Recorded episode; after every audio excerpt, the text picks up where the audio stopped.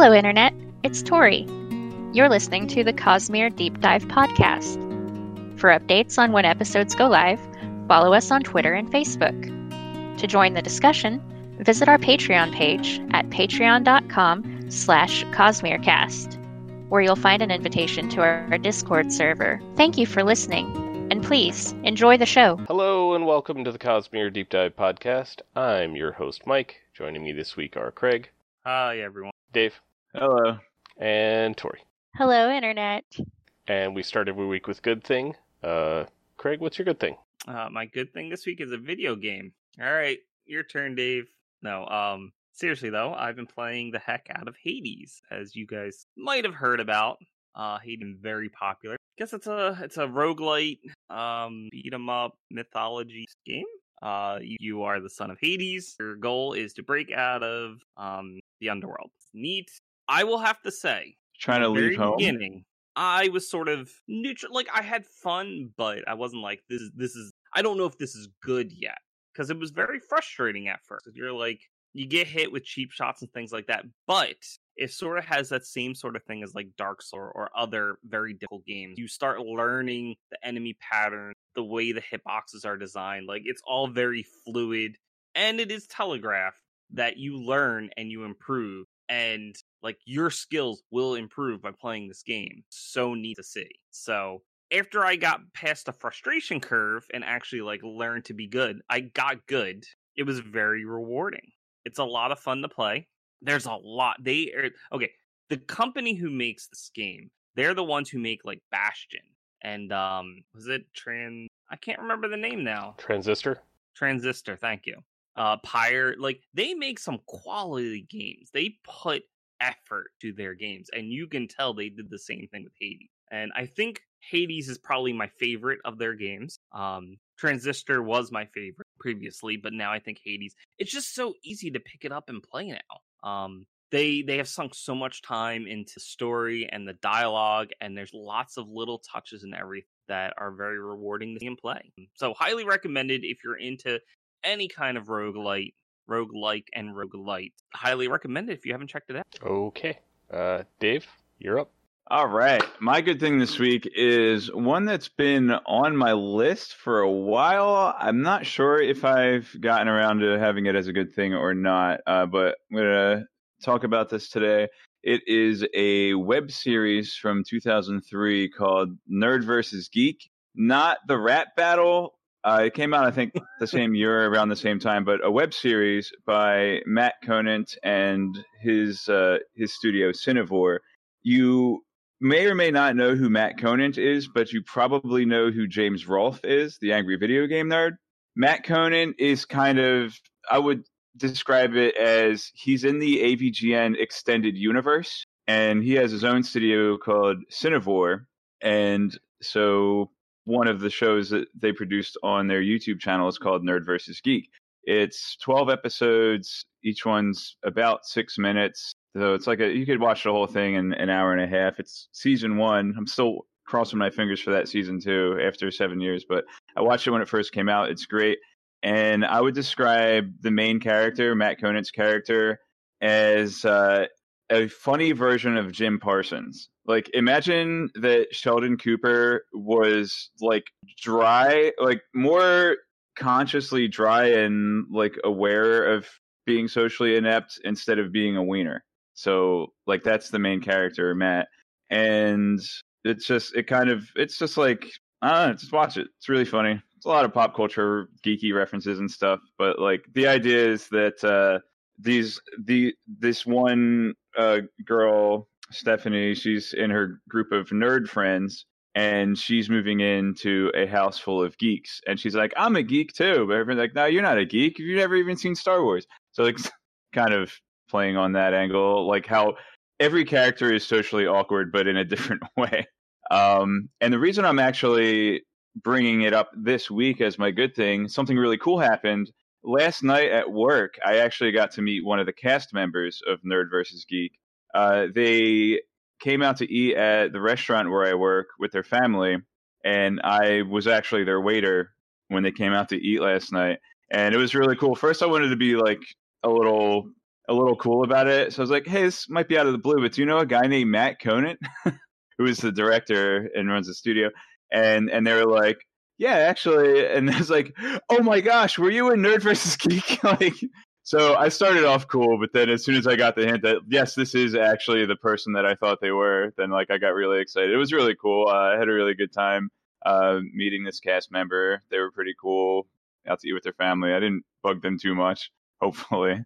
Uh, but yeah, that's my good thing for this week. Nerd versus Geek and Matt Conant's Cinevore.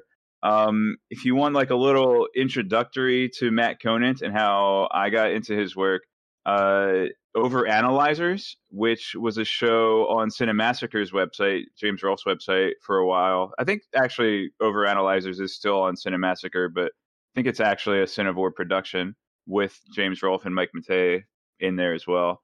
And also the the roast of James Rolfe that uh, was on YouTube a few years back. That's how I got to know Matt Conant and just really fan of his dry, geeky sense of humor.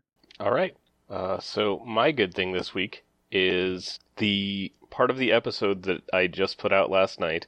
Uh, the whole argument Oh, no. about who is on what side of the cover of Alloy of Law, Wax or Wayne, and yeah, we just got to it in in the episode that just got released, and it's it's the best thing, you guys.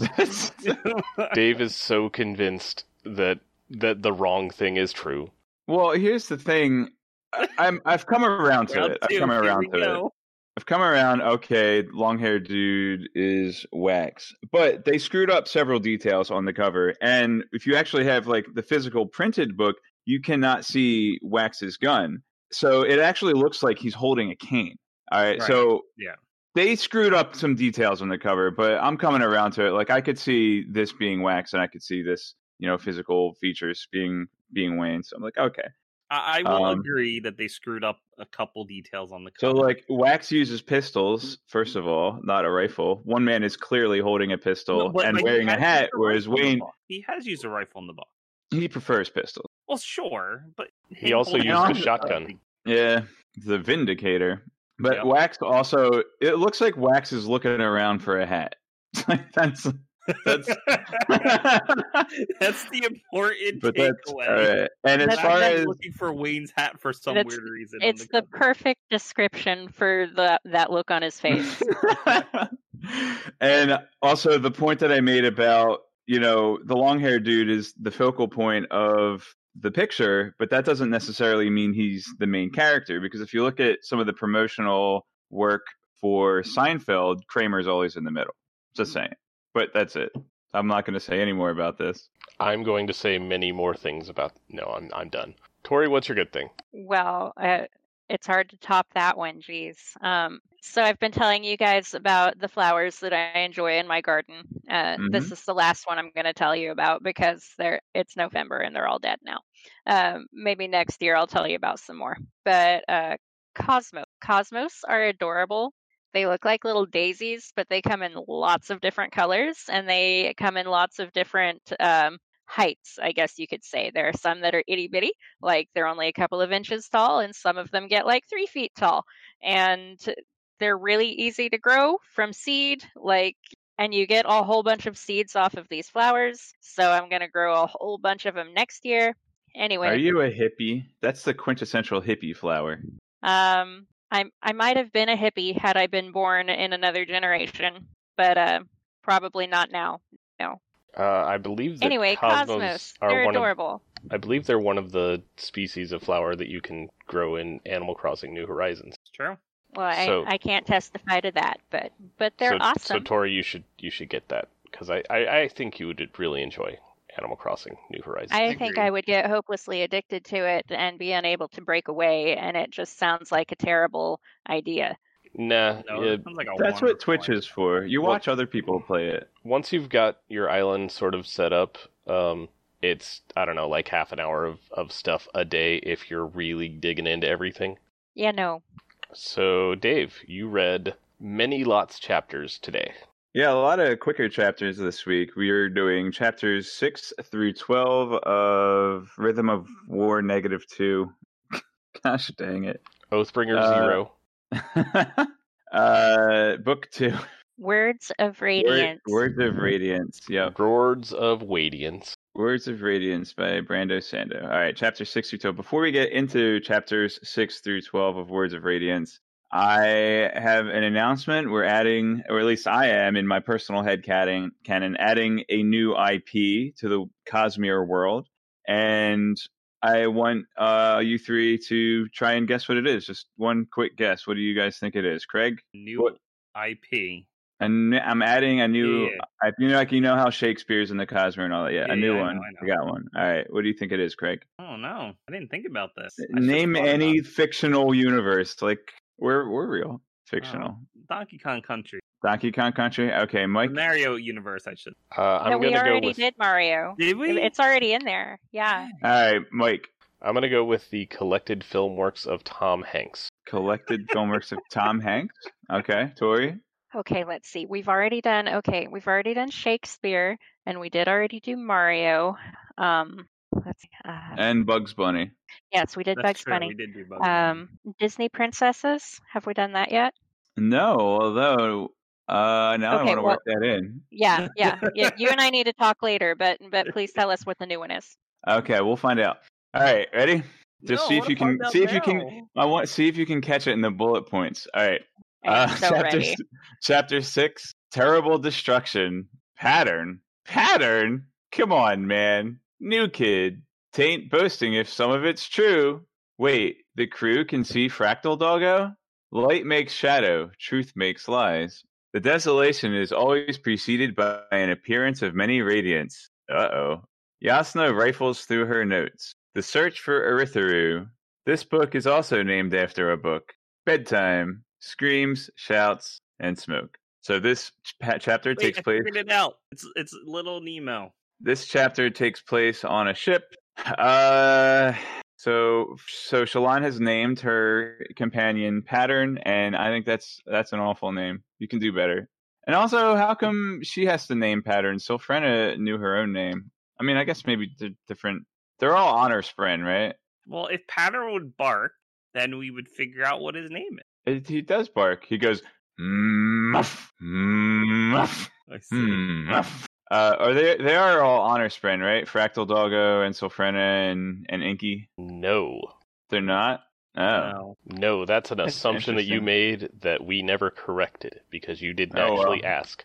I thought maybe there was like honor spren, and they all took the form of another type of spren, like this one being the. I don't want to use the L word. That's that's a slur. Cryptic. Cryptic. cryptic, yeah.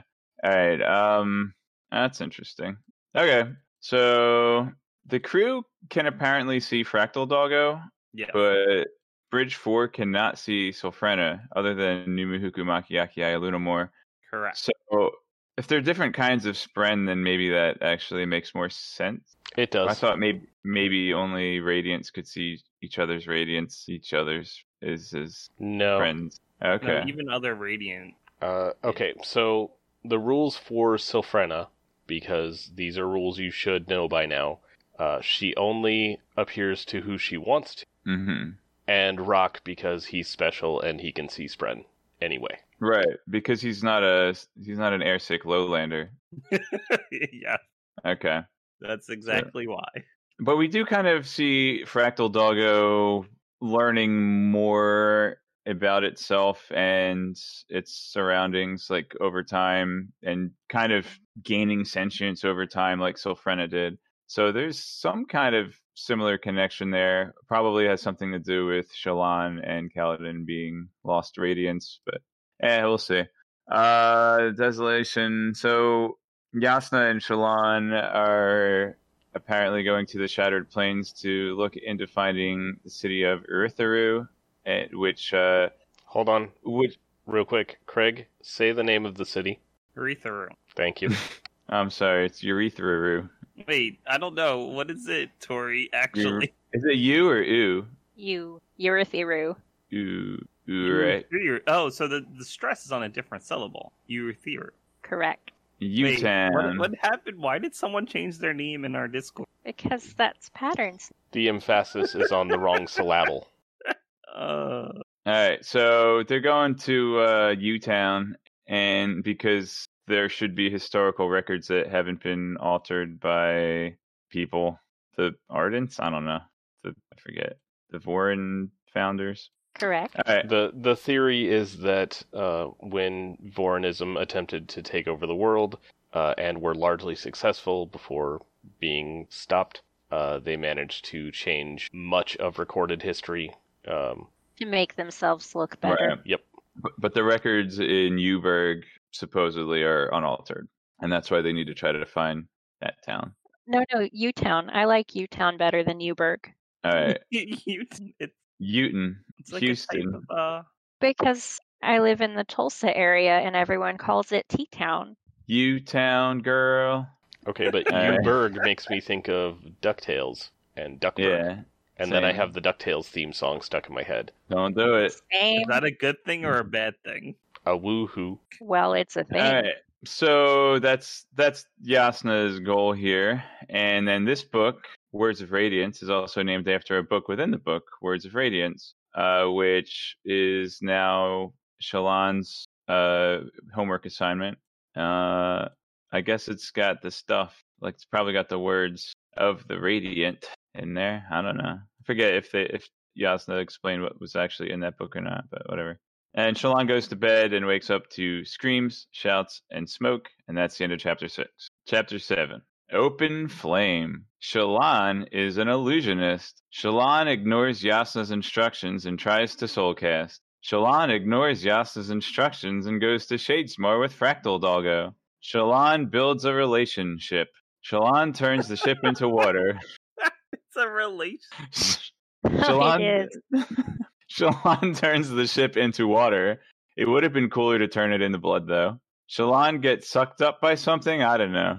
Uh, so yeah, chapter seven. Shallan wakes up, a new guy, and some people are uh, causing some havoc, killing people, threatening New people. Assassins equals new guy. Yeah, yeah, new. new So one guy, of them, new one kid, of them new was kid. the new guy that Yalb was talking to earlier. Yeah, Yalb calls him New Kid.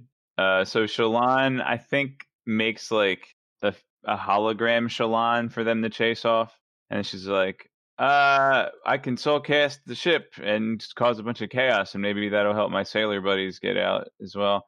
And so she goes into Shadesmar with Fractal Doggo, and now she has to talk to the the ship and convince it to uh, no longer be a ship but turn into water so that it can uh, do do the ultimate serving of its crew, which is what ship really wants to do. So she has to kind of coax it into turning into water. She can't just go like poof. What do you need? She has to, you know, it has to be. It has to want it. It it almost is, is reminiscent of uh, the king, Emperor's new stamp, Emperor's Emperor's soul. new stamp. I like it. No, it's. Emperor's New Stamp. You got it. it reminds me a lot of Emperor's Soul, how, you know, you can change the form of objects, but you have to really be intimate with them. So it's like Shallan has to talk the ship into turning in the water. I, I will say that is a very, very good option. And episode. All right. Uh, so she succeeds in convincing the ship to turn into water, although she can also soul cast blood. Would have been cooler, but whatever. And then she gets sucked up by something and like fade out. End of chapter. And that's all the significant stuff that happened in chapter seven. I want to give a shout out to Fell Knight now being Fractal Doggo. I like that new name. Well, he was ax squared plus bx plus c equals zero, and then he, was, going. He tried to be that plus Fell Knight is fine, but there's a character limit. But yes, now he is Fractal Doggo. All right. Uh, anything else for chapter seven? No. All right. Are you sure? Chapter eight. I'm positive.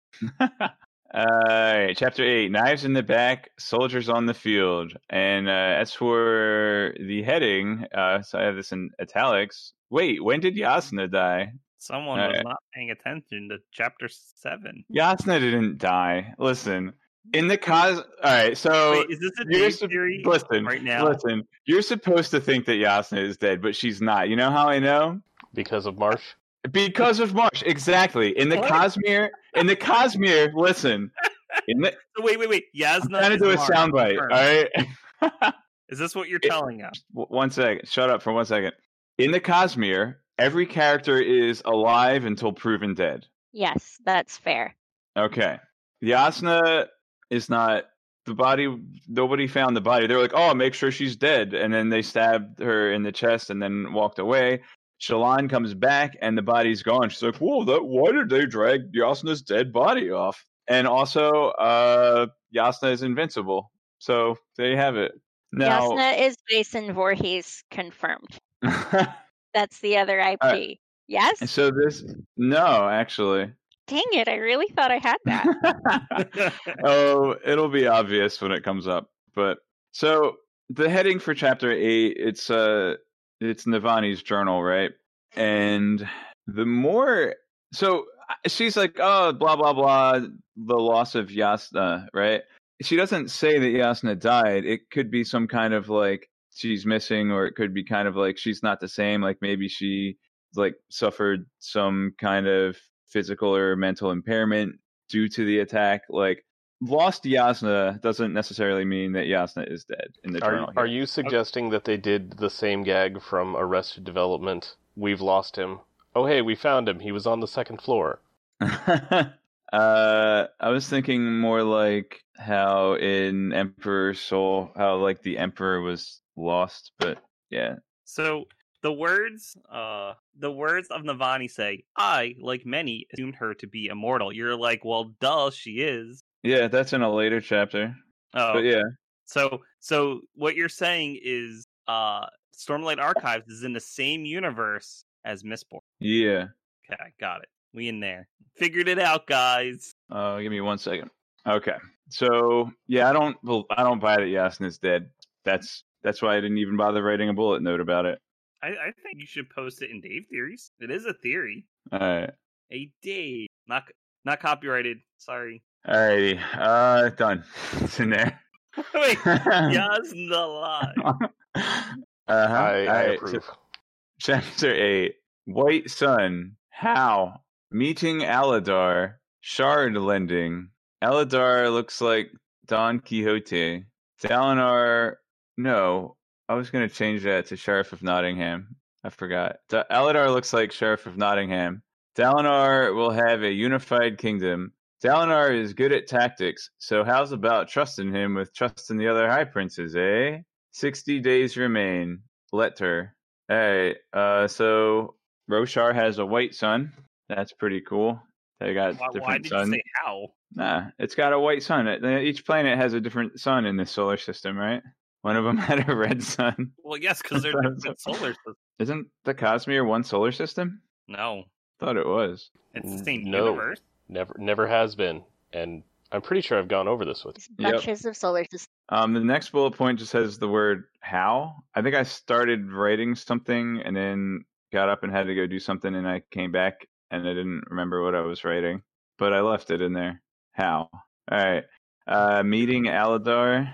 Aladar is another high prince, and Dalinar is gonna chill with him, and he he helps him tactically in the battle against the Parshendi. He's like, ah, the Parshendi are pulling back or something, and he shows like how smart he is in battle, but Aladar still doesn't trust him politically. And we get a, also another neat little uh, detail about how you can lend your shards out to another person. So Aladar commands from a you know plateau plateau in the back. He doesn't uh, he doesn't get into battles himself, so he lends his shard blade to one of his soldiers which takes a great deal of trust on both sides. Uh, because for you know, for the guy wi- holding his sword, like Aladar could actually just instantly make it poof out of his hand. So, like, imagine, imagine. Oh no, I was gonna say, imagine Sadeas having a shard blade and lending it out, Oh, but he has a shard blade now. All right, uh, and Aladar's got like I imagine him with these like puffy pants and a skirt, and he's got like a thin mustache. Kind of remind me of the Sheriff of Nottingham, like from the board game, but maybe not that fat. Okay, I was going to ask which sheriff of Nottingham you were referring to because Not there's the Mel Alan. Brooks one. There's Alan Rickman from uh, Prince of Thieves. There is Roger Rees from the Mel Brooks one, uh, Robin Hood Men in Tights. There is Pat Buttram from the Disney animated one. I was thinking of like But like no, the Disney Disney animated one, but not that. Like that kind of that kind of outfit with like the puffy stripes and stuff and like little skirt. Like that's how I imagine his outfit. So my Disney princess theory was close. Nope. All right. Uh. uh, All right. So sixty days left before the high storm cometh, and then he gets a letter, and Navani comes to read the letter to him, and that's the end of this chapter. All right. Chapter nine.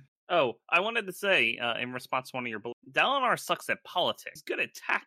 But Yeah. that doesn't mean he understands whether he should trust the High Prince or whether he's just bad at politics. Yeah, the the idea is that Aladar trusts Dalinar, but he doesn't trust the other high princes. Yeah, like Sadeas is a politician, well, and a jerk, a politician. He knows how to work the angle. Uh, to quote Douglas Adams, anybody capable of making himself made president should by no means be allowed to do the job.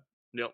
Not saying anything about any real world presidents. That's just a quote from Douglas Adams referring to Zaphod Beeblebrox. Uh, all right. So, High Princes, 60 days remain. Letter. I think we pretty much we got it for chapter eight. All right. Yeah. Chapter nine. Walking the grave. Chasm training doo doo. Sylphrena bees real cute for a bit. Colon three. That's like always true, though. But it's like a lot in this chapter. Okay. And then time to level up magic skill. So Kaladin is bringing the new recruits down into the chasms. Uh, they're all former bridgemen, so you know they are actually a little more socially comfortable in the chasms down here, and can kind of get them out of their shells. He has to have to train them while he and some others go off to practice his uh, his windrunner abilities. Get them out of their great shells. hmm Get them out of their krells. Great shells is better. All right. Uh, that's pretty much it. I forget. great Sylphrena says some. So Sylphrena says some world building stuff, but I forget Yeah. what. She was This just is probably what made you think of it. Still talks about that there's other surge binders and they have different spren. Yeah. It's right here, chapter nine. All right. Chapter ten. Red carpet, once white, of blood. Yes. Shalonster. This lullaby is even creepier than Rockabye Baby. Isn't it though? It's so Wow. creepy.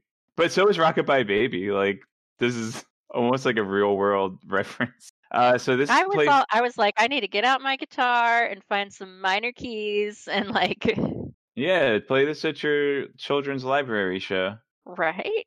So chapter ten takes place seven years ago, uh, when Shallan's right six right Shallan's seventeen. This is six years ago. She's eleven, uh, and this is the night that her father died, and uh, Shallan, whatever Shallan did, she thinks she's a monster. No, Hence this Shalonster. her mother died, not her father. Is it? Whatever. Same thing. Uh, but I mean, her dad is singing her a lullaby. yes. Yeah. So she's so whatever Shallan apparently did something. I mean, this is just like this is just like when Jubilee blew up the VCR, really. Just like that. Mhm. Yep, and then she runs off, and uh, because you know she's got mutant powers that she doesn't know how to control, so she makes a mess. And so Shalonster, and then her dad's comforting her and singing her a lullaby about being at the bottom of a chasm and stuff happens. Like it's yeah, it's a lullaby. Scare kids into going to sleep, I guess. Yep. This is the thing. So we don't get a whole lot of details about what Shallan did or how her mother died, but we we do understand how Shallan holds herself responsible for something, either her mother's death or the death of the other people or whatever. All right. Uh, real quick, before chapter 11, we have a map, and it says uh, Shallan made landfall here. So thanks to the spo- spoiler, Nazh. Freaking, I didn't know if Shallan was going to make landfall, but he had to go and ruin it. All right. Chapter 11 An illusion of perception. And so this is a Shallan viewpoint chapter, but it uses a different image from the previous Shallan chapters. It actually uses the one from chapter 10, her backflash chapter, but with colors inverted. So kind of like how Kaladin past and Kaladin present are like a different color flag. It's like it says pattern. It might even be pattern uh, with the with the black and white inverted. And at first, I thought that she was just going to have that symbol for her her past, but now it's like I guess this is supposed to symbolize a turning point for uh for Shallan's character or her mourning the loss of Jasnah, perhaps. Or maybe it has something to do with pattern. All right, chapter 11, an illusion of perception. And in, in italics, his betrayal was still fresh. So this is referring to the in the in the epigraph Navani's diary. Uh, this is actually this giving like a time frame on where the diary takes place. I mean, there is a date on it, 1174, but I don't re- not sure what the current date of the That's the just book is. everything that's happening in the book is well this year. Right. Yeah. So like this is giving kind of even if you don't know the date, you get the idea that these writings are taking place in the near future. All right. So Shallan's chapter heading is now Fractal Doggo. All right, let's go. Oh yeah, I knew it was the Santhid all along. Jasnah is not dead. Sandwich on a plate. Jasnah's research survived, just like Jasnah. so I don't know Uh, what you're trying to tell us here, Dave. I, I re- I'm not picking it up. I'm telling you, Jasnah live. So Jasnah, or rather Shallan, was uh, made landfall because the the squid turtle uh, carried her to safety. And the whole time she's like being scholarly about it. She's like, I wonder how I communicate with it. And then she's like, ah, you always try to avoid your emotions with scholarliness. And then she's at, it's snowy and she, something about the land features remind her of Cabsal's demonstration with the sand on the plate. But I'd rather have a sandwich on a plate than sand on a plate. And she finds Jasnah's trunk with all of her research notes. Next scene how to fire.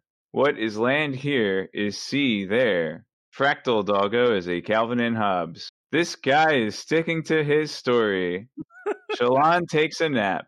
All right, so as as she's wandering, it uh, becomes nighttime, and she's like, "All right, I'm gonna camp out in like a find some place, some secluded place, and build a fire and camp out." But she doesn't know how to build a fire, and uh, she's getting ready to go to Shadesmar, and Fractal Doggo is like, "Be careful! What is land here is sea there." So remember when she first went to Sh- Shadesmar, she was sinking in the sea of beads, and when she went to Shadesmar on the ship, there was actually like an obsidian ground that she could stand on. So like a little little mixy maxy.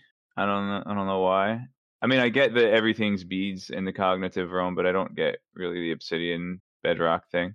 And So- uh, The water is land, and land is water. In- it seems to be that it's very certainly land is water. The uh, the inverse is Water is might, land. might be true. The inverse might be true. We'll see. So fractal doggo, It, it's not It water. It's it's beads. it's like sinking. It's like sinking Well, in a ball it's pit. beads, but It's sinking in a ball pit, but the balls are really smalls. yeah, I, I should have put water in quotes. It's not quite. Yeah. Uh, Dave, I posted a thing that you should read as soon as possible, potentially right now. I am a stick. I am a stick. I am a stick. I am a stick. I am a stick. I am a stick. I am a stick. I am a stick. no, please don't I read am it a all. stick. I am a stick. Hold on. It's Almost possible to read verse. things quietly inside your head.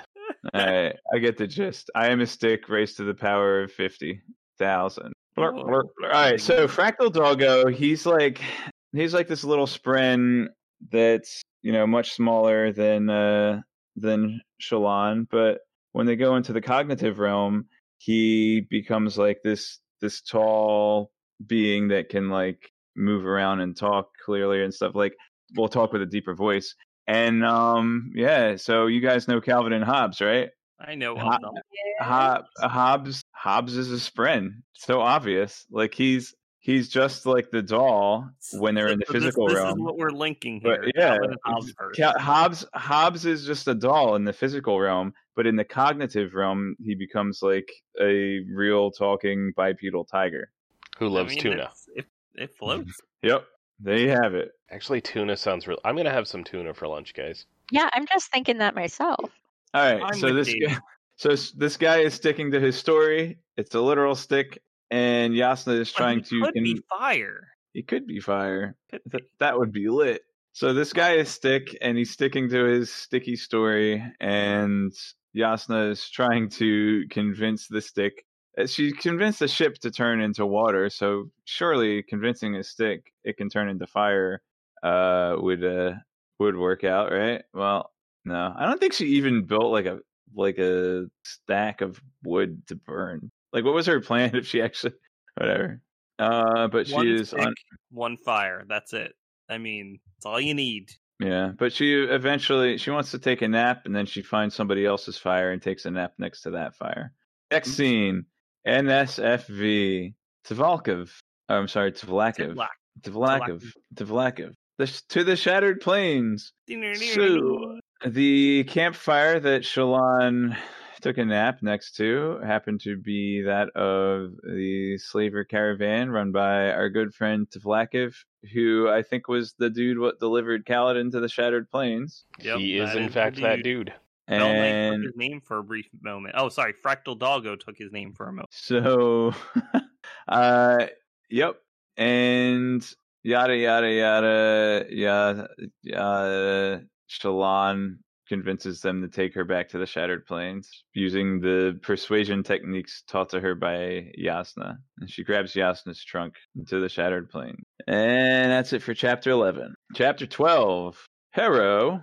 All right, sticky practice. Sticky sticks. The best way to practice. Hero, hero. Amaram, am I right? Dude, your bullet points. On point. Uh, so yeah, chapter twelve is a continuation of Kaladin learning about his Windrunner powers. Sticks some rocks to the cliffside. Sticks rock to the rock. Well, has uh, Numi Hukumaki Aki Lunomore hold on to the rock so that they can time how long it sticks to the wall, which really just never made any sense to to have Numi Hukumaki Aki Lunomore hanging from it. I mean, the rock will just fall when the effect ends. um, and poor uh, poor Sigzil here is trying to be all scientific about it and try to measure the stormlight. He's like, "Well, we don't have a precise timing instrument, so we can't time for sure how long the rock is sticking to the wall, and we I don't have any kind of unit of measurement for stormlight. Like we know that we know that cut stones store more stormlight than uncut stones, but you know, is the way it does the way it's cut matter? Does the material matter? Does the size like there's all these factors where uh, Sigzil can actually measure the stormlight. So there isn't really like there's more stormlight makes it stick longer, but what how much stormlight is more stormlight? Does, And does every diamond chip contain the same amount of stormlight? Is there Yeah. variance? We don't know. I think Yep. we need to science this, guys. maybe Shallan can help. But so uh they end he ends up sticking the Lopen to the chasm wall instead. And then they and then they have a they uh, have a spar. It's uh Sigzil, Numuhuku Makiaki, and the Lopen versus Windrunner Kaladin. And this is kind of to test how combat useful his Windrunner abilities would be. Like he can make the ground sticky and make people stick to the ground. He can make his weapon sticky and use it to disarm and disshield his foes. Uh, and he ends up doing that in the spar. They've got these practice spears, which are basically just sticks, and he sticks the sticky sticks to the other sticks. No, uh, I don't, I don't know how like this was actually used, but you did have certain like hilt guards or whatever, or wasn't there like a hook sword or something? Like they were weapons you can use to actually pull your opponent's weapons like out of their hands. So it's actually a useful thing to just be able to do. Like I know that historical They're like tripping weapons, like a like like a halberd has a little hook on it to right. to trip. You just gotta mess with the person. Tactical, How many of those sticks could have been fire? strategical advantage. Hmm. Right. The sticks that were sticking to the other sticks are not to be confused with Shallan stick. The st- Slapstick. the Lopen, the stick. I mean, no, no. no. the Lopen is a slapstick character. In this Stick, scene, stick was very clear. Stick is only a stick. No, I'm saying both of them. I'm not saying they're the same. Stick So is do a s- stick. Lopen Do is sticks the have a hive mind. All right. Uh, yep. So we get this ominous line here. Uh, you know, Kaladin can't properly practice because he's not evenly matched. He says the best way to practice is to find someone who can match or exceed your abilities, and that's like in the movie version, it's like we cut to Szeth immediately after that line, right? Uh, all right. So Teft walks in. He's like, "Uh, it's gonna e- even if we put all these soldiers to spar with you, you'd still kick their butts." And Teft wants to get Numuhuku Makiaki Ayalunamore to train the new troops because uh, Numuhuku Makiaki Ayalunamore has shown that he has combat prowess. He just refuses to fight for really like his social beliefs, right? He's only third son, fourth sons and beyonds are allowed to fight in in combat and conflict. So, but it's okay for him to spar. He's a cook. He's a cook, yeah. And Kaladin's like, "You're wasted as a cook." And Numuhuku Makiaki Alunamore is like, "You don't like my cooking?" so, anyways, they uh they're done training for the day. They're done training new troops, done testing out Kaladin's abilities. They leave the chasm, and a strange feeling for Kaladin to be able to leave the chasm with his weapons and his spheres. And they they get back up to the plateau, and they hear like, "Oh, there's a." There's a hero in town. There's a hero at the war camp. Oh boy, who is it? Who is it? And then Kaladin hears the name Amaram and immediately uh, runs to Dalinar's headquarters to see his uh, the the man he hates more than anybody else in all of Roshar. More The man who- idiots. The man who stole his shards and slaughtered his friends. And that's where we leave off. That is the end of this week's part, part one. We get some interludes next week. Yay, Yeah, so who- interludes. Who do we hate more, Sadeas or Amaram? I mean, from my perspective, Sadeas. From I- Kaladin. I still have a personal ben- vendetta against everyone named Jeff, spelled G E O F F. They know what they did. That's not a choice, Mike. They know what they did. Actually, it's with their parents, not their fault. And now Fell Knight is going to rename himself Jeff. All right, so this is the end of, of part one. Uh, so, what are you thinking of Words of Radiance so far, Dave? I like it. It's got those little uh, world buildy bits. Um, and it's got Sylphrena. And now we have Fractal Doggo. Um, I like the fact that Jasnah is still alive. Uh, but I, I really like the whole connection between the physical realm and cognitive realm, where we're really actually starting to understand at least the relationship of two of the realms is like super cool. Like that's this is the meta Cosmere stuff that uh you guys have forced me to wait three years to find out about. So definitely looking forward to that more than anything. Uh, That and the showdown, the show- what you signed the- It was The, longer uh, for us, dude. um, but you didn't know that there was anything more to know. Like I knew that there was stuff to find out that I didn't know. You guys were just like you got you learned about it when you learned it. Yes, exactly. um, Very, also, very like, aptly Put it in stated. I do love. I, I am also looking forward to the Kaladin Szeth showdown, which they're clearly building in this line in chapter twelve, and I love it. The, the put it in perspective, when we started with Elantris, it was nice, self-contained. We knew that there was- Underwater there was breathing apparatus. with the magic system, but you know, it was there. Now we have this giant universe of abilities where you're starting to see these connections you saw in Emperor's new stamp and Shallan talking to a, a stick. See similarities here. Pretty cool. Yep, that's it. Any other questions for Dave before we kick him off? I have no question. Only answer. Does Dave have any questions for us? Yes, in episode 3F09, when Itchy plays Scratchy's rib cage like a xylophone, he strikes Bye, the same Dave. rib twice in succession, yet produces two clearly different tones. Bye, what are we supposed to believe? This is some sort of a magic xylophone? Yes, it's a magic xylophone made of made of ribs. Okay. All right. Have a good week, guys. Uh, good luck on your races today. I'll be Yeah, watching once we're done recording. He's gone. Play the thing. Dave's gone. Play the thing. This concludes the spoiler free section of our podcast. If you are, as I am, reading along for the first time, we recommend that you stop listening now, as the following will contain spoilers for not only this book, but for other Cosmere books as well. There may also be general spoilers from any other source material. Spoilers begin now. Okay. Uh, what do we want to talk about for spoilers this week for Words of Radiance? All right. I got stuff. I also have a couple of things. Oh, I am like to go not surprised. Uh, first thing is um, the stick. I want to I want to re reposts this theory. The stick is a shard in hiding, posing as a stick. Yep, that is certainly a thing that to our dictator. Shard in hiding. Don't know what shard. It's it's The not stick. shard. The shard is not stick. That's that's ridiculous. That's that's a step too far. You you know what this reminds me of? Derek from Good Place. And Derek is so yeah, good. that's not bad. I like that. Actually, you know what? That's my casting choice, by the way, for Stick. It's Derek. Uh, Jason Mantzoukas. No, no, it's Derek. Specifically Derek, as played by the actor. And what guess is that actor's name? I don't know. Whatever you said. I don't know his name. The good place is part of the Cosmere. Confirmed. I mean, everyone who might know something has explicitly not known anything about the afterlife. So, yeah, could be. We still don't know what it looks like. We get that little bit in um Mistborn Secret History where Vin goes off.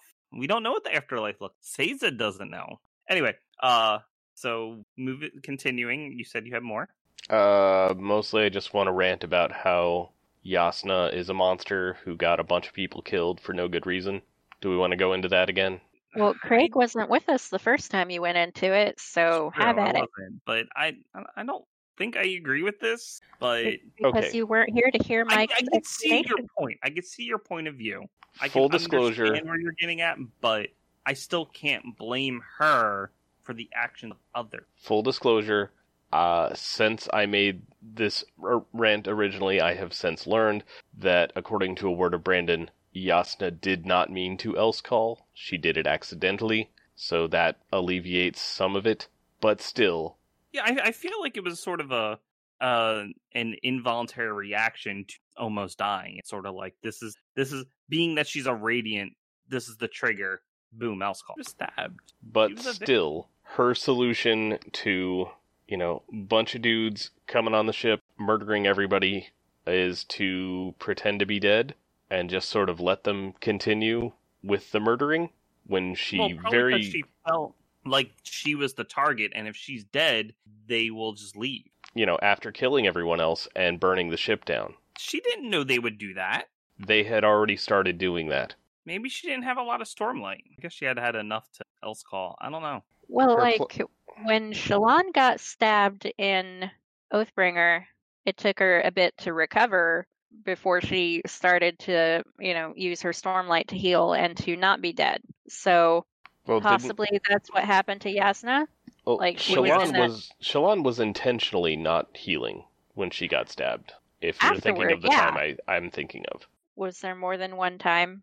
i thought there was just the one time where she got stabbed and she's like oh i should not heal this i should i should pretend right, to be dead was- so they'll do stuff whatever they do with corpses they'll do that to me So Maybe, And I could that was part of Jasnah's plan to be captured so she can get to the the people. But yes, then she'd be condemning them. I was going to say, I could be totally wrong. Um, I, I did only recently reread Oathbringer, but it has been a bit. Uh, I think Shallan got stabbed. She fell down dead. They picked her up to carry her to wherever they dispose of the bodies, and that was when she woke up.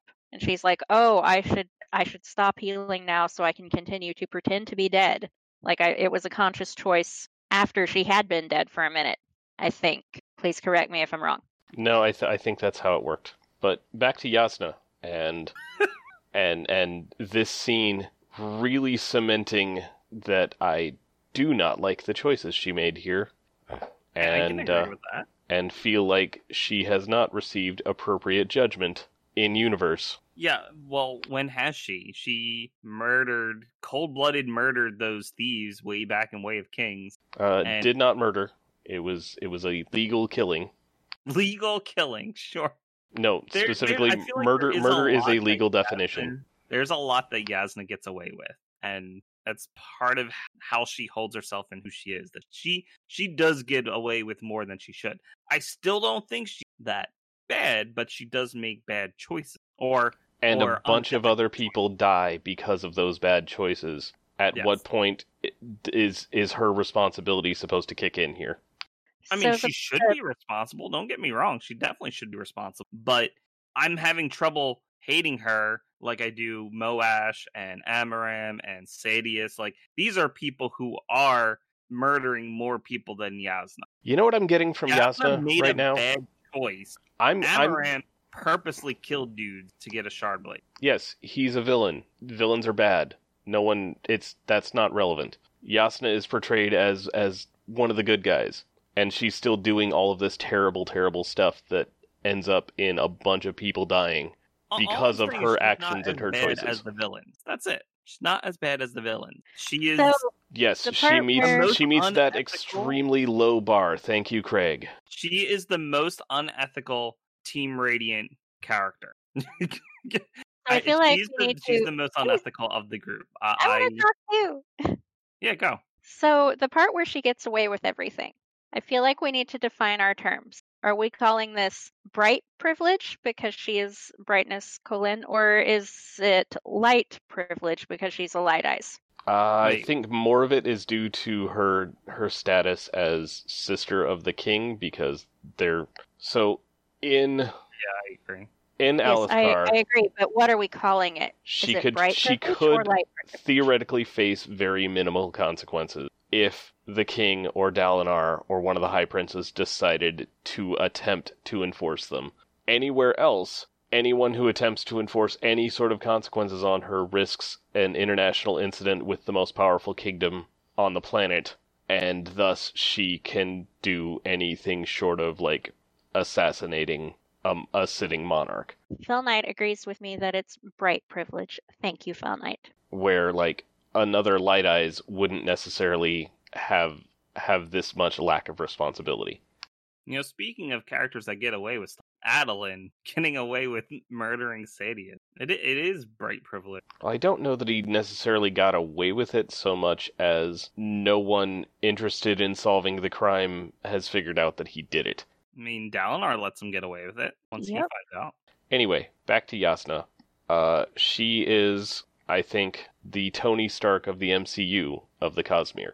In that she does like all these terrible, terrible things, still gets to stay on Team Good Guy, still gets to be, you know, three movies centered on her. The the plots of all the team up movies have her very centrally cast. I think this, that is a very apt analogy. Because, like, Iron Man 1 was chock full of war crimes. And then Iron Man 2 was attempting to separate Tony from the Iron Man suit so that he could be arrested and tried for said war crimes. And then that step failed, so they didn't really continue on with it. But he didn't not do war crimes, and he also didn't face any sort of consequences for doing said war crimes. Anywho, uh, Jasnah sucks, and doesn't ever do anything to make up for the things that she did that cause other people to die. I think it's more because she doesn't have problems, and But- and we saw that in the legal killing. That's a huge problem. yep. Yep. Um, but yeah, let's let's hope that by the time we get to her focus book, which I believe is supposed to be the last one, in the back, yeah, it might be. The, um, yeah, let's hope that by the time we get there, she is better and has faced consequences for things. so I, I wanted to bring up that we really get Shallan doing soul casting. Like she needs to learn how to soul cast. It was always been, we'll do this later. Don't do this. This is danger. But we've also seen how powerful of an ability it can be. Again, what Jasnah does. So we see how powerful it is, and we've also seen by Oathbringer how powerful light weaving is for Shallan. Imagine if she had a handle on both of her. She's really good at light weaving. What if she can also be not even very good so much as passable with um soul casting? She she needs to develop this untapped skill, and she's so much more useful for the team. I'm actually really surprised in spoilers for preview chapters. Uh, we haven't seen her do more soul casting. Like, there's a year that passed between. She should have worked on it in that time. Right.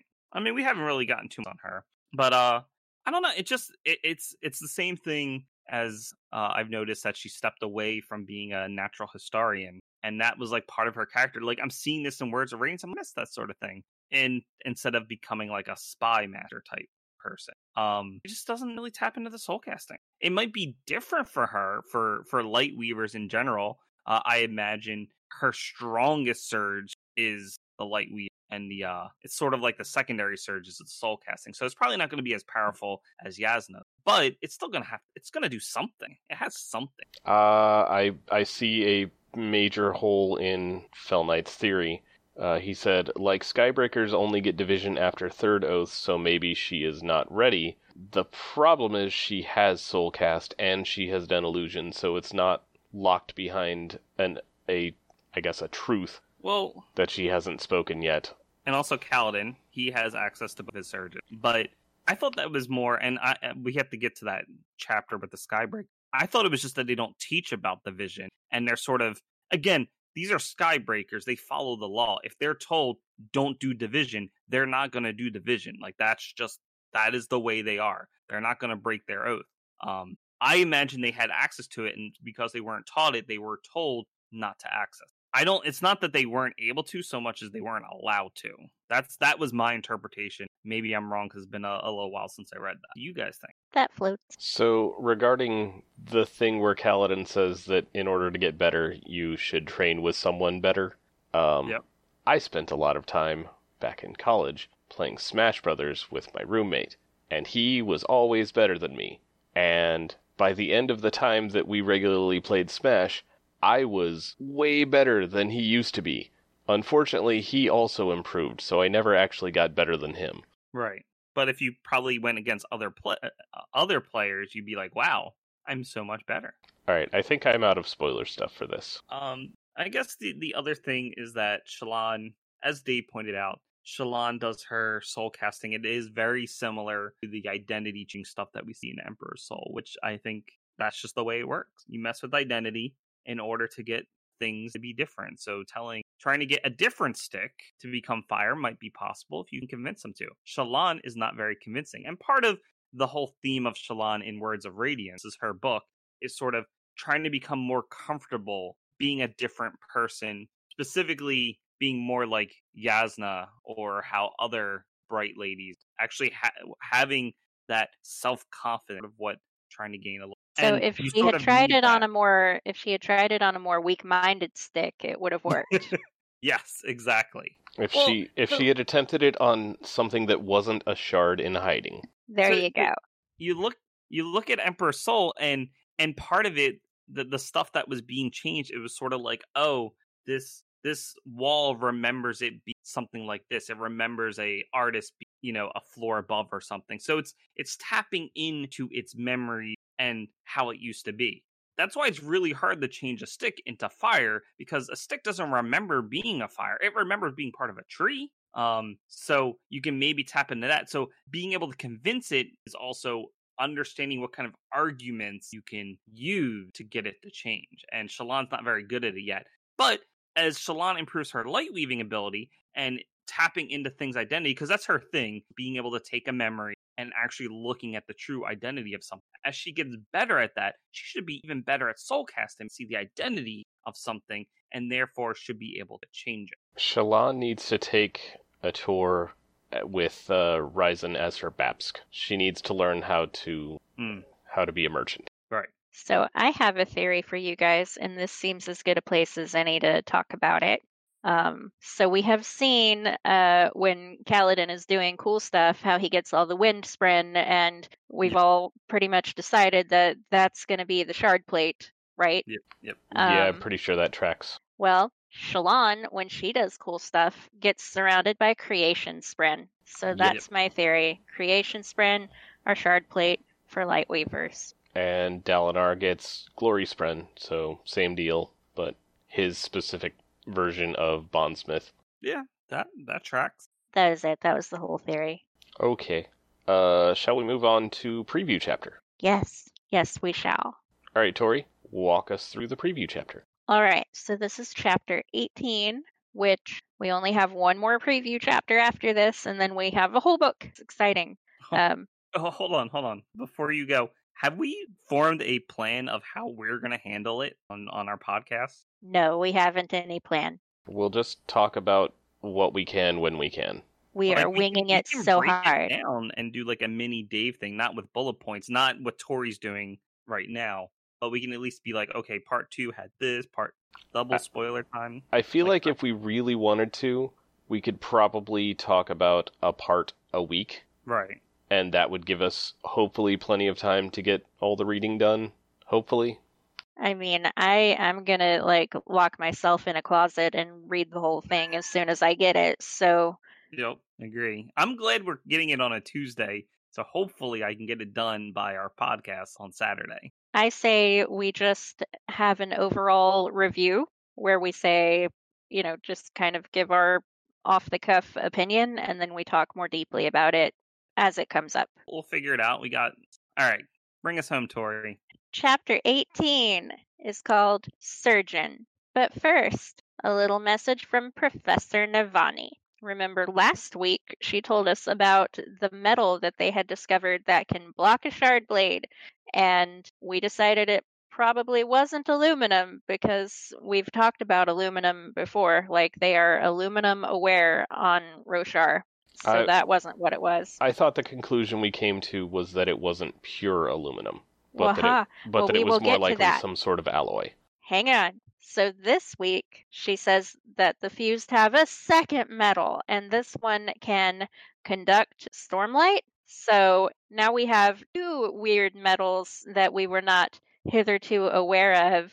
I'm thinking they're god metals on Roshar. See, and I'm thinking that one of them might be silver. Like the the stormlight conducting might be silver. Yeah. But I thought they knew about I, silver. I- I feel like the god metal thing is sort of more tied to ruin and preservation because they're very metal centric on that planet. So it sort of makes sense that their bodies would have metals. I'm not convinced that same thing happens here. Like I could I could imagine cultivation cultivation's body would be plant like rather than a metal because of how sh like what how she viewed herself more intent in. Um this is interesting though for us uh more Cosmere aware it, if it conducts stormlight, that means it conducts investiture. Very interesting. Yes, so she mentions um, that she thinks this is how they uh, pull Stormlight out of uh, the Radiants, and she assumes that Voidlight is similar, but they haven't seen that.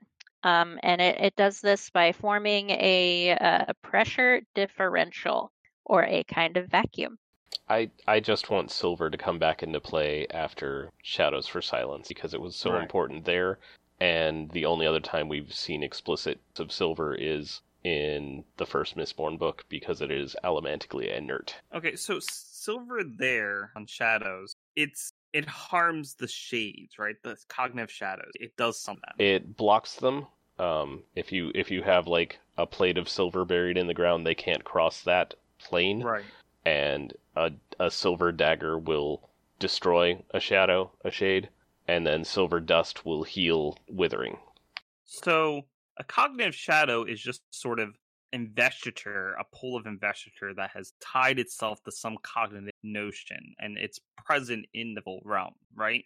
That's sort of what a cognitive shadow is. So if silver can conduct investiture and this entity made of investiture touches it, I could see it sort of dispersing because you know it's conducted. I could see it dispersing its body. So it'd be like an electric shock when it touches it, which you've seen what happens in on Threnody. It also tarnishes the silver and makes it not work anymore. So I'm wondering if Right. on Threnody silver carries sort of a positive charge and the mm-hmm. shadows carry like a negative charge. Or it could just it could just be magnetism rather than an actual charge. So it could be the way the atoms are facing, not necessarily a positive charge. And we can have the same thing when it touches it or you send electricity through it, it becomes not magnetic. These are all very interesting theories. Moving on. so, as the chapter begins, this is the Kaladin chapter. As the chapter begins, uh, Kaladin is moping. He's he's looking a, over the landscape and kind of brooding over it, like he's so good at it. Um, Well, hold, hold on, Tori. I'm sorry. I, ha- I have to before we fully move on. I did want to briefly touch on the pressure difference and void light. I just wanted to point something out with void light. What if void light is sort of like the opposite, not the opposite of investiture, but it's like negatively charged investiture is why you can get a pressure control. Like that's why void light and the way it is suck in investiture rather than spit it out. Or it could be like antimatter. So anti investiture. So when it touches investiture, it's bad, but otherwise it works. Okay. Sorry. Please go. you sure? Yes. I just wanted to get that out there. Okay. Kaladin chapter. Kaladin is practicing his smolder. Um, it's older. Yeah, because he's he's looking out over the landscape and brooding and thinking deeply about things. It, you don't just isn't a smolder like that's entangled, right? Where you like you get your smolder going because it's it's not necessarily like negative. right. Yeah, like, it is from. Tangled. No, uh, like I imagine he looks pretty attractive while he's doing it because he's the main character and he would have to. That's fair. Anyway, so he's at the Oathgate platform, and um, he goes through the Oathgate uh, to the Shattered Plains. He is on his way to meet up with the Fourth Bridge that has finished its journey um, from from Hearthstone, and so Kaladin is going out to to meet the refugees. Um, he brings his family back to the tower. And he's showing them the set of rooms that uh, Navani has set aside for the village. Um, and he's talking about the structure of Urithiru. There's a lot of things going on there that we don't know what they're for. Like he specifically mentions this weird like duct going across the middle of the hallway that everybody has to duck under as they're passing by. That's weird. I wonder what that's for. So But- he yeah, he's also pointing out like the weird rooms where you can't access them, but they have tiny holes that you you can look into them, but you don't know how to get there. I'm wondering if this is sort of like like the the castle in like Hogwarts, where it's like these rooms and stuff move around with a more sentient. If the tower was sentient, like the sibling comes back, you can actually like move things around and be like, I need this room, and then boom. That's one theory. Um, I was thinking it was more like, um, and I know we haven't really talked about it, but in White Sands, you know, the the palace or whatever it is that belongs to the Sandmasters, the upper floors, there there's no stairs, so you have to be a Sandmaster to get up there. So Mhm, I mhm. thought maybe it was something like these are things that are accessible by certain radiants doing certain things. yeah. Edge Or- or dancers can for- can squeeze into tiny holes. That was the one I was specifically thinking of, but maybe there's others that we are not aware of yet. What if what if they're made for spren? What if these That are rooms too. for Spren? Yeah, because we know in the meeting room that there are actually chairs for spren. I still think it's weird to have a giant tube in the middle of a room that you have to duck under, but it's Yeah, that's weird.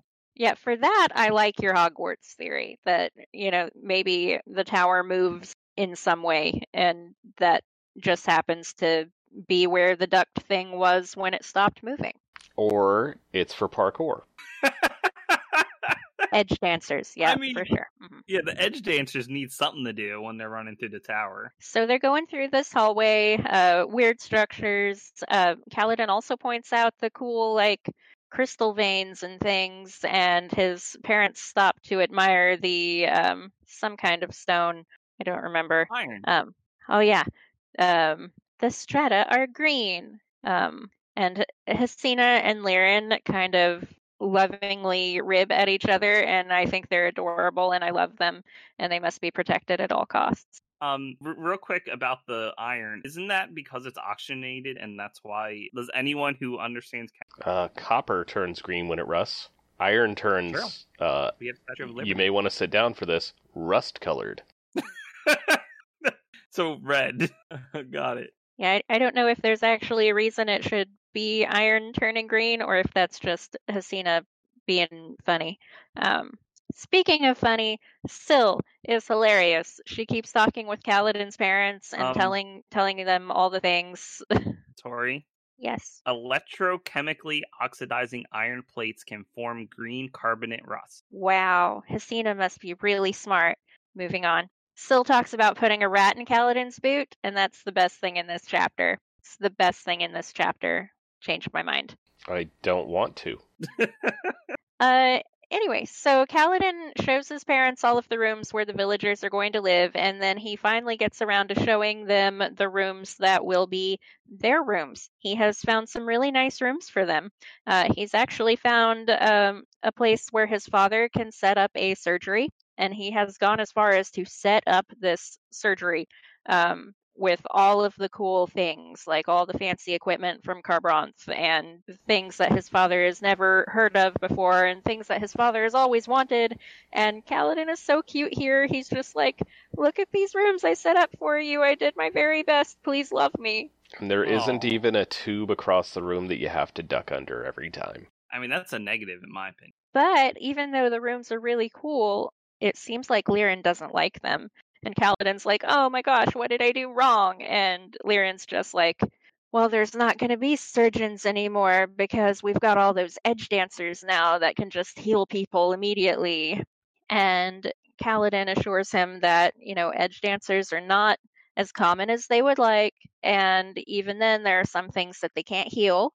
And so there's still going to be a need for surgeons Mhm. and doctors in this new world that they've got going on. And so then Lirin gets all excited, like, oh my gosh, this is the coolest surgery I've ever seen. And he's he he's excited. out. Yeah, he geeks out.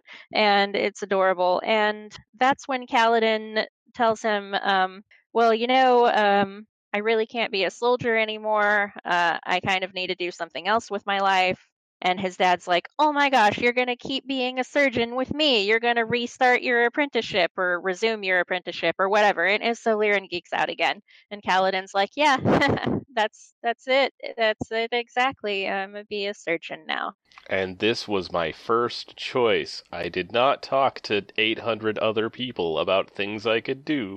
Happiest dad right here. Happiest made his day. dad, sad Kaladin. I certainly didn't get slapped in the face multiple times with one of Ad- Adolin's socks d- while talking to an Ardent about being an Ardent. So Lirin was sort of worried that essentially field medics would replace doctors. Not the case. And and I think it's a good point that Calvin brings up. You're gonna still need doctors and surgeons, people to do the the little, you know, odds and ends. You need someone to deal with lifelong issues that need to resolved. It's just you can't have an edge dancer everywhere. If right. we- and if- even then, like, how many of the edge dancers and truth watchers do you think have had medical training and actually know about anatomy and things? As far Yeah, as I, as far as I know, they were just stumbling through their powers blindly and hoping things worked. And for the most part, they were working because these are powers beyond mortal understanding. But a little medical training could probably help out a lot. Speaking which, Lirin should help with that. Maybe do a little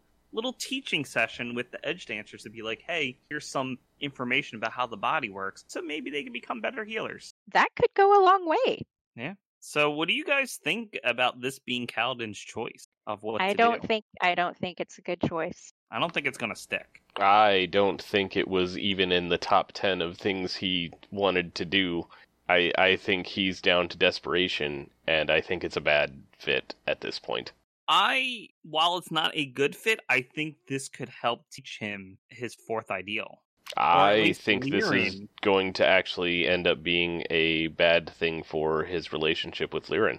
perhaps but i think that was the whole point of what we saw in the the preview or what's it called the the flashback chapters in way of kings Lirin's trying to teach Kaladin to be able to accept that sometimes he cannot heal someone that sometimes you use someone else who has uh, an easier injury to deal with versus a life threatening one so this is sort of a continuation of that I don't know if it will work or if it will make Kaladin worse. We're still in part one, but I think this could ultimately be a good thing, like I- for Kaladin's growth.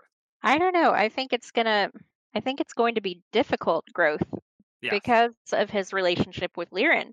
Like, I think mm-hmm. if he went off to train in surgery with any other surgeon, it might work better.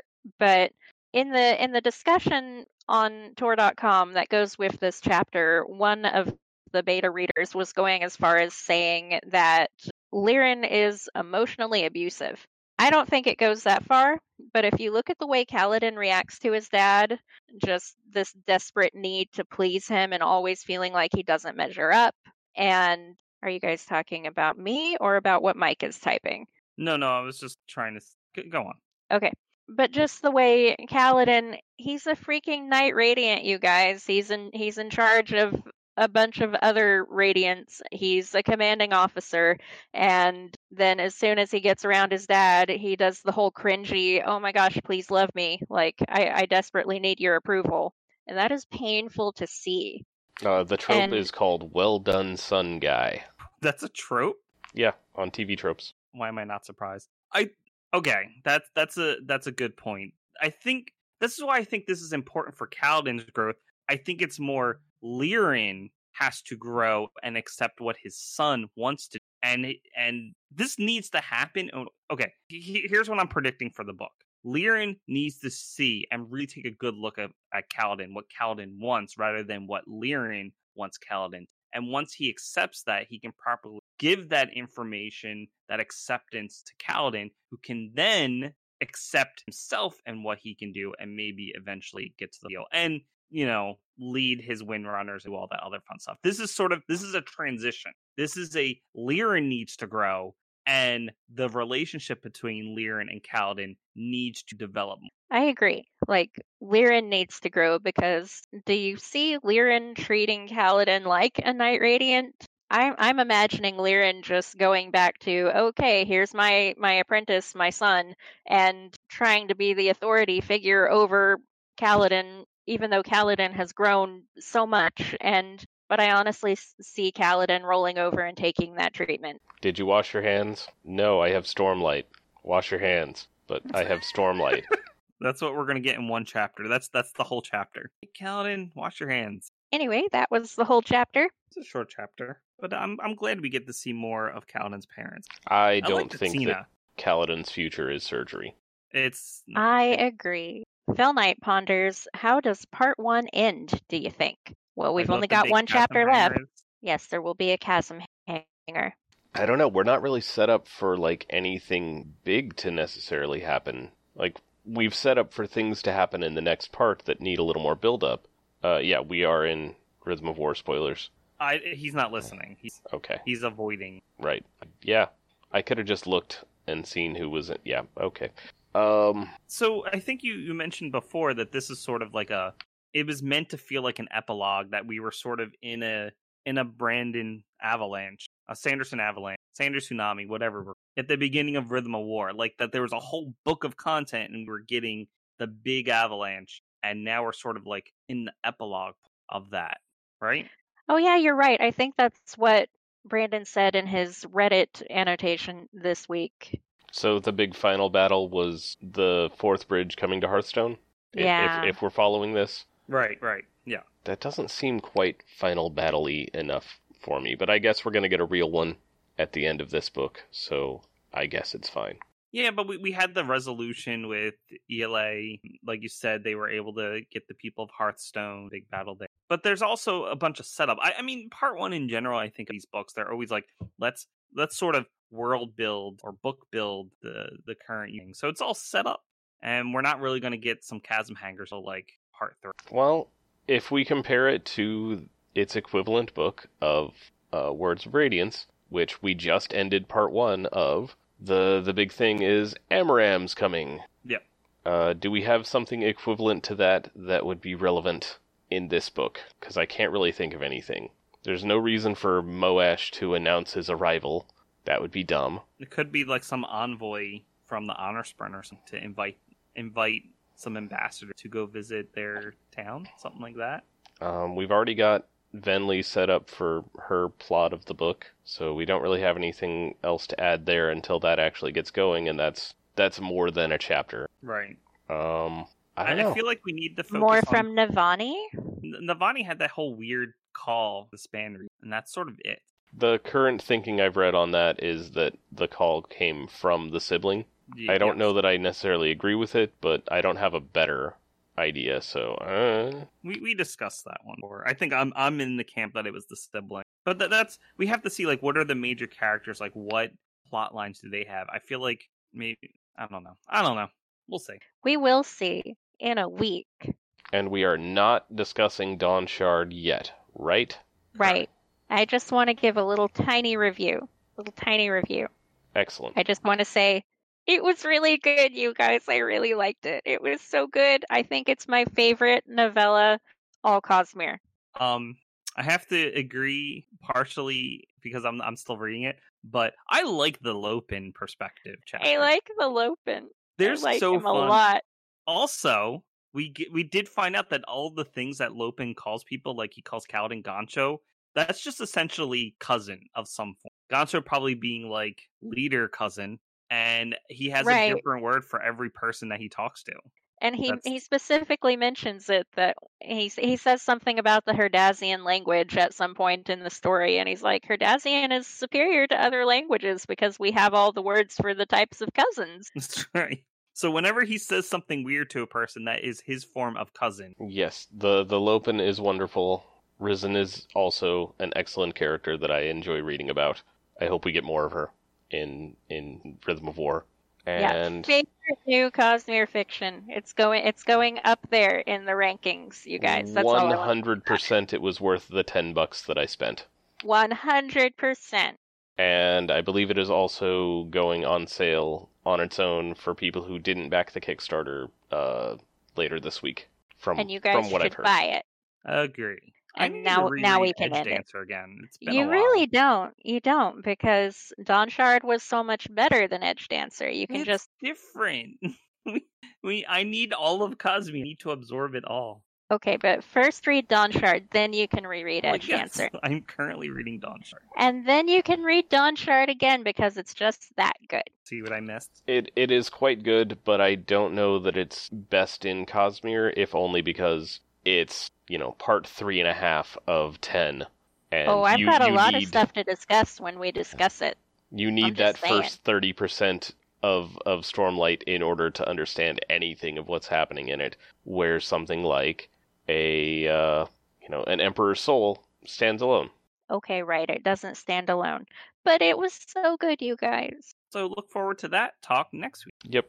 All right. Uh, anybody got anything else, or now. are we should I go ahead and end it? You should end it. Go ahead. All right. Good Bye, night, everybody. Internet. Bye. This has been the Cosmere Deep Dive Podcast. Follow us on Twitter at, at CosmereCast or like us on Facebook. Our theme music is Traveling Made Up Continents by Gillicuddy, used with permission. Hear more from him at the Free Music Archive. Thanks for listening.